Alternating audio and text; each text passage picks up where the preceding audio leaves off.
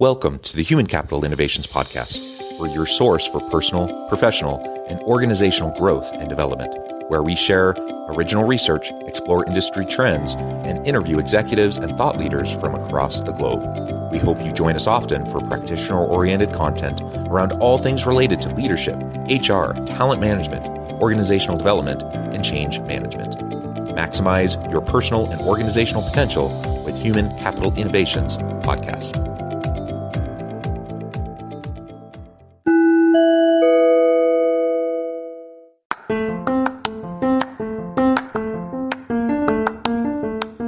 You enjoy the Human Capital Innovations podcast? Enjoy ad free listening by going to the Patreon page. And please consider contributing even at the producer or sponsorship level. And please leave a review. Thank you for your support.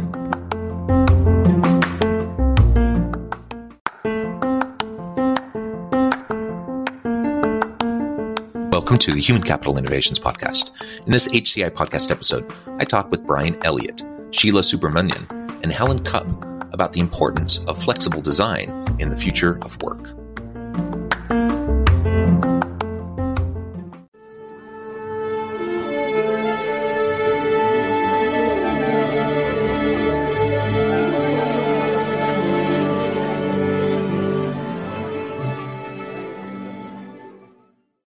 Hello, Future Forum team. Welcome to the Human Capital Innovations Podcast. Thanks, John, for having us.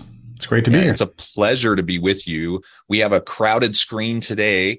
Uh, we have three amazing guests uh, for me and my audience. I really appreciate all three of you taking the time out of your busy schedules to meet with me and my audience to talk about all things related to flexible design in the future of work. And you have a recent report out from the Future Forum where you have done uh, some really great work. And we're going to unpack that and talk more about that together as well. As we get started, I wanted to share the three of your bios with everybody. Brian Elliott is executive leader of Future Forum. He has spent three decades leading teams and building companies as a startup CEO, as a product leader at Google, and now at Slack, where he's a senior VP. Brian started his career at Boston Consulting Group and earned his MBA from Harvard Business School. His work has been published in Harvard Business Review, Fortune, and The Economist, and he is the proud father of two young men. Sheela Subramanian is vice president and co founder of Future Forum. She holds 20 years of experience building high growth global teams across Google, Slack, and startup organizations. As a champion for workplace equity, her work is cited in the Wall Street Journal, New York Times, Harvard Business Review, Fast Company, and other top tier publications. Sheela earned her BA from Stanford University and MBA from Harvard Business School and is the mother to two magical daughters. Helen Kupp is a co founder and senior director of Future Forum. She has led many of Slack's largest cross functional and growth initiatives and is the creator of many of Future Forum's playbooks, tapping Future Forum's research and networks, along with her experience at Slack, Bain and Company startups, and her MBA from Harvard Business School. She also is the lucky mom of two wonderful children. Uh, again, pleasure to have all three of you joining me today. Uh, wonderful backgrounds uh, you bring so much to the table, and uh, all three of you are parents and have wonderful children. I always think that's a wonderful uh, component uh, as we balance out our hectic lives and, and try to seek uh, balance in what we do. Um, as we get started, before we dive on in and talk, start talking about flexible design, uh, anything else any of you would like to share with me or my audience by way of your background, your personal context, or anything else that can help to frame up the conversation today? Nothing is top of mind, but we're excited to dig into the conversation today. Okay, wonderful. Well, as we get started, let's uh, just really start with your future forum research. It suggests that flexible work is almost as important as compensation when it comes to what employees are wanting, what they're needing, what they're really demanding. Why do you think that's the case? How do you think the, the pandemic has played into that? Uh, and the kind of shift that we've been seeing happening in uh, the perspectives of employees uh, and the labor force as a whole? Yeah, I think so much of the conversation today about flexibility is the number of days you're asking people to come back into the office. But ultimately, what we're seeing from our research and conversations with executives is that flexibility is about choice. What people want is more choice in not just where they work, but also when they work and ultimately how they work. I oftentimes say that the future of work is about trust. And as we're at this interesting juncture point, two and a half years into the pandemic, or uh, into this experiment in terms of how we're working. Um, so many leaders in the past have relied on command and control models of management and leadership. And what I see moving forward is that the expectation from employees is that they're going to be treated like adults and that leaders are going to lead with trust rather than control. And I think that needs to be the point of conversation moving forward. I think part of it also is that um, there were so many myths that we held on to about work and working in the office. And I think the last two and a half years gave us an opportunity to dispel a lot of those myths. Um, and you know, there are some assumptions that we we used to think, oh, we have to be in the office to work together. Oh, we have to be in the office to innovate and, and be creative. And when we were forced into a working model that was very different, I think we found that actually we could do work, we could be creative in the same ways um, in you know uh, not having to be together in the office all the time. Um, and so those i think that that is a big big part of what has happened as well. Would you like to add anything to that brian? I think the other thing that it has done is for some leaders at least it's actually changed their own mindset. So for people who grew up spending decades not only believing that nine to five in the office was the way that work worked but also that you um, really couldn't find ways to trust your team, as Sheela was getting into, to actually do the, the work in the, in the right way. Um, it's really been an eye opener. And for a lot of organizations, that's actually led to a series of other changes because now you don't have to sit there and assume that the only place that I can recruit people is from folks that are willing to make that commute every single day into an office. And that opens the door not only in terms of, you know, geographic aperture of where all you can recruit folks, but actually much more diverse populations that you can recruit from. Some of that goes to where people live uh, and the fact that people across race and ethnicity, if you look at the United States, are spread out uh, in different pockets in different places.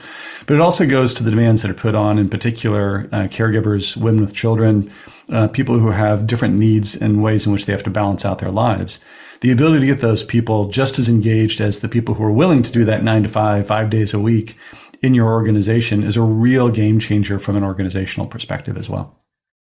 Yeah, I think that's right. I think the potential for flexible work arrangements, virtual, uh, remote work, hybrid work to really help with the diversity, equity, inclusion, and belonging conversations within organizations is huge. Lots of potential there. I'm not sure we're really tapping into that potential yet in most organizations, uh, but it's it's a really great opportunity.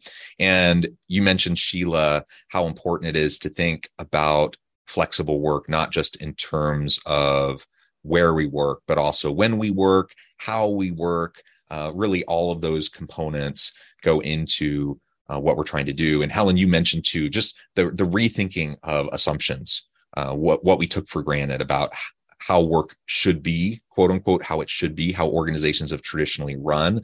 Um, the last couple of years, I think most of us have really questioned a lot of those assumptions, and we've realized that most of the ways things were uh, certainly don't need to remain that way, and in, in many cases, they were counter uh, productive in in terms of how we could maximize our potential uh, and certainly as it relates back to the the complex demands that we have in our lives as we're trying to juggle all sorts of things so i remember early on in the pandemic you know there were these reports coming out about uh, women, for example, being disproportionately negatively impacted by the pandemic, and how we're setting women's equality in the workplace back a generation, and and these types of uh, reports. Anything else um, that you would like to say about that, and maybe how things have um, shifted over the last couple of years as we've leaned more into remote and virtual work? There's a lot to say say there, and you, pointed out women as well. Yes, the, the she-cession happened, um, and it's still happening. And the women's participation women's participation in the workforce is the lowest it's been in 30 years. It's it's really um, in a bad spot, and I think so much of it is back to Helen's point of the way that we have worked has worked for a select few rather than all employees. And it was designed by a homogenous group of people who were thinking about what works best for them rather than actually thinking about um, the diversity of their teams. And since the racial reckoning of 2020, what we have seen is that more leaders are committing to diversity, equity, inclusion.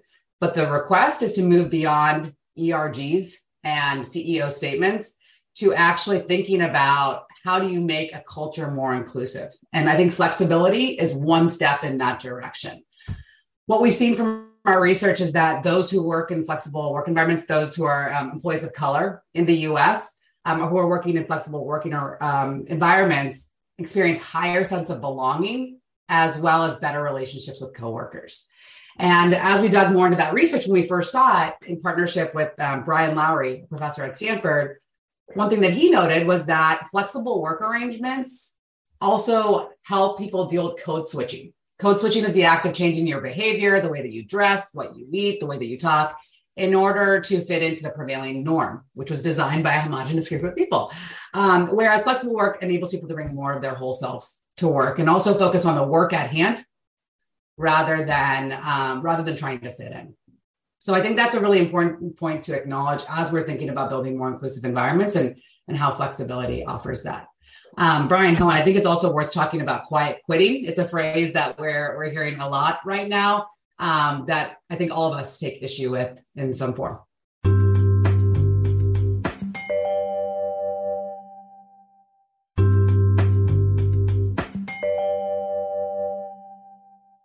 Part of that is back to you know the, the, phrase quiet quitting is is sort of a derogatory phrase around the fact that a lot of people who are sitting there going i've spent the last two years proving to you that i can actually be highly productive and effective working from home and get my job done and there's two things that are happening. One is people are reconsidering the balance of work in their lives and the extracurriculars that you want to pile on top of me that actually aren't core to my job and quite often actually fall well more often fall to women in the workplace um, often unfairly and these are the unrewarded tasks of running a diversity, equity, and inclusion working group as an example. Right. Um, those types of extracurriculars are the sorts of things that people are saying, no thanks. I'm here to do my job and I'm going to be effective and drive the outcomes you want me to drive.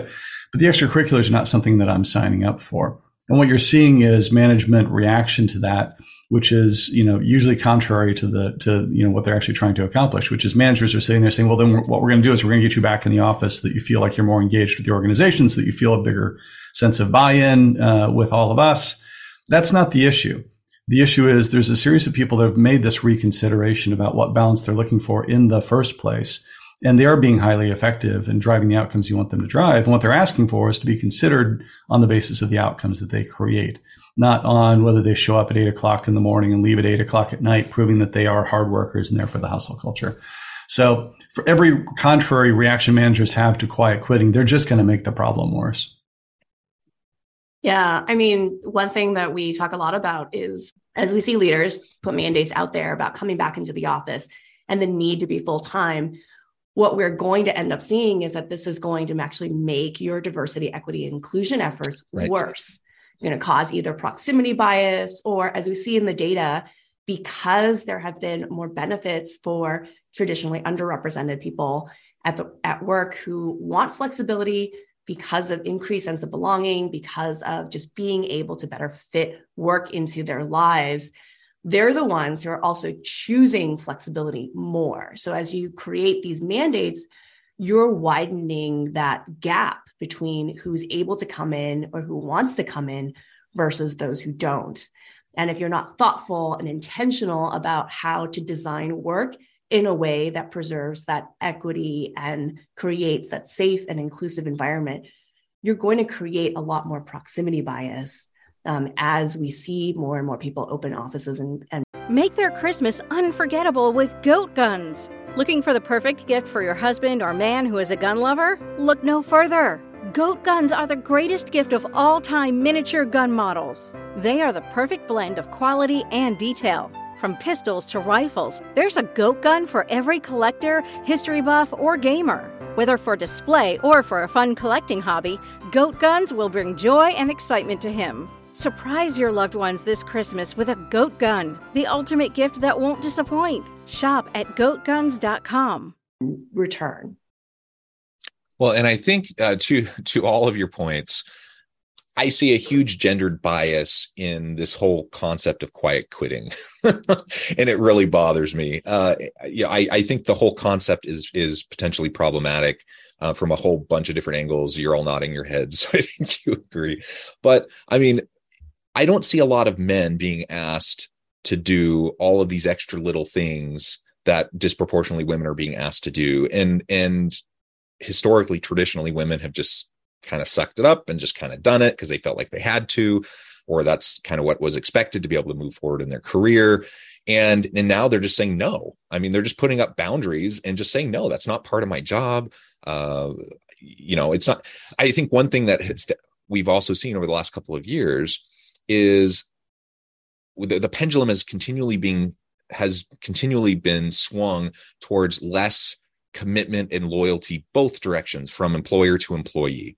And there were certainly many organizations that did a really great job during the pandemic to demonstrate compassion and empathy towards their people and support towards their people. But there were just as many companies if not more uh, that were terrible uh, towards their people during the pandemic. And you know if it let's let's just thought experiment here for a second. I'm and i'm a i'm a straight cisgender white dude and so you know i have all the layers of privilege but let's just say for a moment that i'm i'm not that and i'm something else uh, from say a few years back and I, am hustling. I'm, I'm working my butt off. I'm in the office. I'm doing every last little thing anyone ever asked me to do because I'm trying to be a team player. I'm trying to demonstrate my worth and my value. Uh, and now the pandemic comes, and now I'm having my contributions constantly questioned. I'm uh, I have a boss that's trying to micromanage me. I have uh, an organization that's laying people off or furloughing people, so my job isn't safe or secure. And now we're kind of getting past that a little bit, and and we're being requested to come back into the office. And now I'm just wondering. My my company's already demonstrated that me going above and beyond doesn't actually matter. It doesn't actually count for much of anything. It doesn't secure me that promotion. It doesn't secure me security um, in in my job. And over the last couple of years now, I've been able to reprioritize what's most important to me. Of course, wouldn't I rebalance the scales at that point, set up some boundaries, and defend them? Right. That's what I see when I see people talking about quiet, quiet quitting. And so I just find it super frustrating that we're framing it that way. I think it's perfectly normal and healthy for people to recalibrate and do what makes sense for them in their lives, especially in a tight labor market. I mean, I as an employee, I have power, I have choice, and I don't have to put up with with uh, endless demands, often frivolous or kind of just strange demands from my employer just because they have a thought, right? You, you, what you just said was spot on, and and what we're seeing from the research too that reflects that. Um, 70% of people who are not happy with their current levels of flexibility, they're open to looking for that new job in the next year. And so oftentimes I hear executives say they pair the great resignation or quiet quitting with nobody wants to work anymore. And I take issue with that point because it's no, people want to work, but they don't want to work on outdated norms. They don't want to work against your terms anymore. They want to have more voice. Um, I, I, recently reread Toni Morrison's piece on, on work-life balance, and, and one thing that she says is, "You are not the work that you, you do; you are the person that you are." And I think for decades of people being defined by the work, defined by going into the office and having their entire communities built around the colleagues, to have a two and a half year respite from that and realizing, wow, there's a community beyond my office. I can fill out fill that office shape hole with my neighbors and my um, my kids' school, etc. People have gotten a lot more fulfillment out of that, and they're willing to walk if they're not necessarily being trusted by their leaders and they're being asked to come back five days a week with no answer to the why. Or a really bad answer to the why, right? Or, or a bad answer, yeah.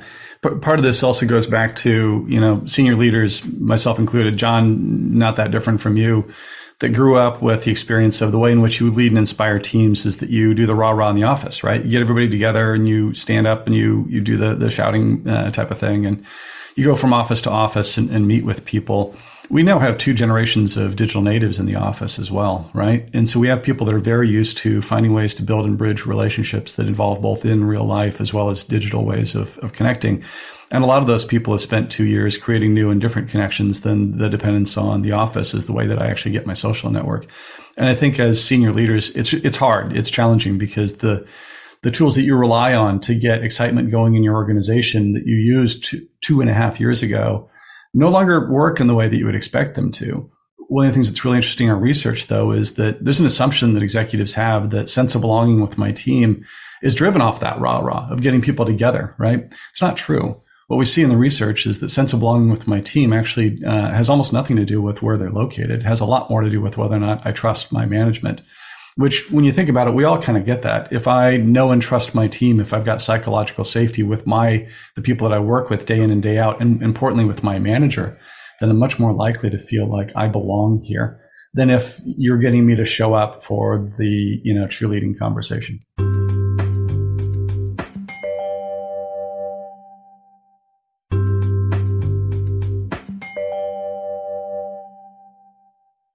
One yeah. of the things we say a lot is um, we used to we used to try to fit our lives into work, but now we have an opportunity to rethink how work fits into our lives. Um, and I can tell you a different perspective from not just being a mom with two very young kids, but I've always been the introvert in the room, deeply introverted, despite what I do with these podcasts and speaking. Um, and for the most part in in my career, the feedback and the advice I'd ever gotten was you have to just jump in, be part of the conversation, interrupt other people. Um, and that was the way to operate. How do I fit who I was into the standard of work that worked for everyone else? And with the pandemic and with us finding new ways of working together and thinking about how to bring more more voices to the conversation it's actually been better as an introvert to participate. Like one of the things that we say a lot is instead of brainstorming in a room how about we try brain writing and actually taking the time to jot down ideas in a document before jumping into discussion. That format not only works better for not having large meetings where not a lot is getting done or that there's too much groupthink, it actually does provide an opportunity for folks who are busy with young kids crawling all over you, or if you're more introverted, to take the time to add your ideas before diving into discussion. So when we think about that opportunity to rethink how people are working together, that's what we're talking about, not just breaking the assumptions of what, you know, what the office was, but actually thinking, does this does this actually work and can we do this better? Yeah, how we interact, how we communicate. I'm the same way, Helen. I'm an introvert. Uh, I do plenty of public speaking. I do things like this podcast. I'm a professor. I teach, you know, I'm in front of people a lot, but I'm an introvert. And in meetings, I tend to be the observer, the one kind of sitting back, soaking in, and every now and then we'll make a comment. Um, and I have found just like you that in remote kind of meeting situations, I'm much more likely um, to uh, to contribute in meaningful ways, in in ways that other people um, can can see the contribution. Uh, and, and, so I, I, I think that's another huge value. So we talk about the diversity, equity, inclusion stuff. If if we extend that to cognitive diversity, personality diversity, style diversity, like all those things, right? It just there, there's so many potential positives uh, as we learn how to do this and learn how to do it better. Uh, maybe we'll end the conversation today. And I know there's so much we could talk about. We could go on and on and on, but maybe we'll end today by just talking about a few ideas that leaders can start doing right now, today, this week, to help their teams and their organizations lean into the flexible approach to work design, uh, to how they have their people uh, fill out their their roles and the requirements of the work, how they collaborate with each other and such, so that we can start the ball rolling in a positive direction. Um, I'll I'll start, and then please feel free to add Brian and Sheela. Um, I think the first thing is just to acknowledge that there isn't a blueprint for the future of work or flexible work. That it is an experiment, and for leaders to acknowledge that with their teams and say, let's build this together. We are going to experiment our way through it and try different things and see what works. And that may change as the team changes and we grow. Um, but I think creating a mindset and safety to experiment is a first step. I love that, Helen, and that's that's one of the steps in our book. Um, I think one area that I encourage leaders to experiment around is meetings. When we talk about flexibility, when we talk about choice in terms of how you're working, the response I oftentimes get is like, "Well, we have so many meetings. How do we have flexibility in when we work?" And I encourage leaders to really reevaluate the role of meetings within their organizations and the framework that we've developed at Future Forum is the 4D framework. The meeting should be to debate something specific, decide, discuss something specific, or develop your employee. If it's something else, bring it into your digital channels. And, um, and using that framework, as well as potentially even doing intentional things like uh, declaring calendar bankruptcy, where you're canceling all the meetings in your calendar, are good ways to set the tone that you don't necessarily need a meeting to do mm-hmm. business or to do work at your organization. And you can offer up more flexibility and more choice to your employee as a result. And the thing I'd build on top of both of those with is is how you do it. So as senior leaders, it's often, you know, the decision gets made at the top. Matter of fact, in our own research, about two thirds of executives say they're doing their future of work planning with little to no direct input of their organizations. And you can see then why their teams don't believe that they're being transparent. And by the way, if I don't believe that my leaders being transparent about their, their future of work plans, I am more than three times more likely to be looking for a new job because I just don't, you know, trust that, that you're actually going to take my needs into consideration. So we talk about a lot is the need to build out task forces, groups of people that are representative across functions, across geographies, and really critically across demographics of your organization that can bring ideas forward because often the best ideas don't come from the top, surprise, surprise. They actually come from a part of your organization that's already doing some of what Helen was describing in terms of the experimentation, the iteration, and innovating within their own team. Those types of ideas can actually be broadly applied across the rest of the organization. And often the champions you're looking for within within an organization sit there already today uh, celebrating their successes and using them to help you build that blueprint is really essential. And it generates the buy in that you need as senior leaders to really drive it home. Yeah. And it's kind of crazy to think that you'd be having these conversations around the future of work and not including the people who are doing that work, doesn't it? Yet you're absolutely right. That's that's the norm. That's super common. Um, and and I don't think it's because of necessarily bad intentions. I don't think most leaders are sitting around thinking, how can I really uh, screw over my people, and how you know like the the the devious um, villain person in the organization. I don't think most uh, leaders are like that. They they have good intentions. Uh, it's just clumsy. They're not uh, generating the buy-in. Uh, they're not getting the input that they need to get. So of course that's important uh, if we're shifting the way we work, how, when we work, etc., we have to have these open conversations and dialogues with our people to make sure that we're doing something that meets our needs as an organization, but also the needs of our employees, both future, uh, present, and future employees. Well, thank you all, Helen, Brian, and Sheela. This has been a fun conversation. I know at the time I need to let you jump, but before we wrap things up for today, I just wanted to give you a chance to share with my audience how they can connect with you, find out more about the future forum, and then give us a final word on the topic for today. Yes, you can um, follow us on Twitter as well as on LinkedIn at Future Forum, as well as if you're interested in learning more about the research, uh, as well as some of the insights that we share today, futureforum.com. And um, if you're interested in reading the book, How the Future Works, uh, you can go to howthefutureworks.org or find the book at your local bookstore or on Amazon. Um, one final insight for the day is uh, I would say lead with trust. Trust your employees, treat them like the adults that they are, and make sure that you actually ask for their feedback, listen to them, and get those insights as you're crafting your future work plans.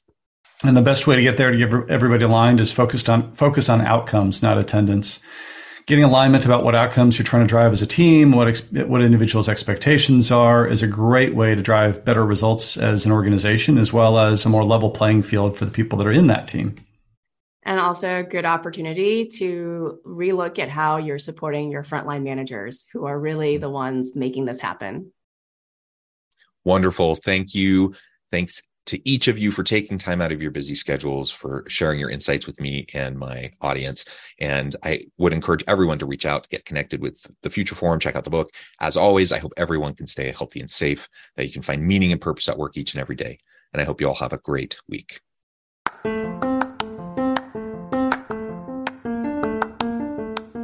Do you enjoy the Human Capital Innovations podcast? Enjoy ad free listening by going to the Patreon page, and please consider contributing even at the producer or sponsorship level. And please leave a review. Thank you for your support.